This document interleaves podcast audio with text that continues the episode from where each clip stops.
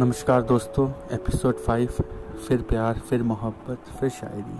For someone special जो सच में मेरे लिए बहुत स्पेशल है। सिसक सी हो रही है आज मुझको।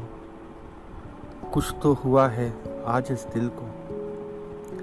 शिफा भी नहीं कर पाया इस दर्द से। ऐसी लगन लगी है अब मेरे मन को। तुझे सोचने की ज़रूरत भी महसूस नहीं होती। जाती हो मेरी सोच से कब? इन बातों पर भी गुफ्तु कर लो। बेचैन सा हो गया हूँ तुझे देखने के खातिर। चेहरे से उस पर्दे को बेनकाब कर दो।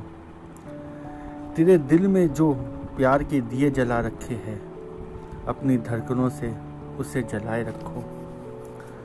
छलका रहे हो जो मुझे अपने आँखों से, इतनी शिद्दत को संभाल के बचाए रखो। मोहब्बत भी हम दोनों का इंतहा लेगी। मोहब्बत भी हम दोनों का इंतहा लेगी। हर आँसू को अब अपने तकिए में सजाए रखो। हो गई है हम दोनों को जो बीमारी। हो गई है हम दोनों को जो बीमारी। इसके इलाज के लिए प्यार को जगाए रखो। थैंक यू दोस्तों। इसमें कुछ मैंने उर्दू के अल्फाज लिखे हैं। सिसक मतलब कि खुद अंदर रोना। शिफा मतलब क्योर।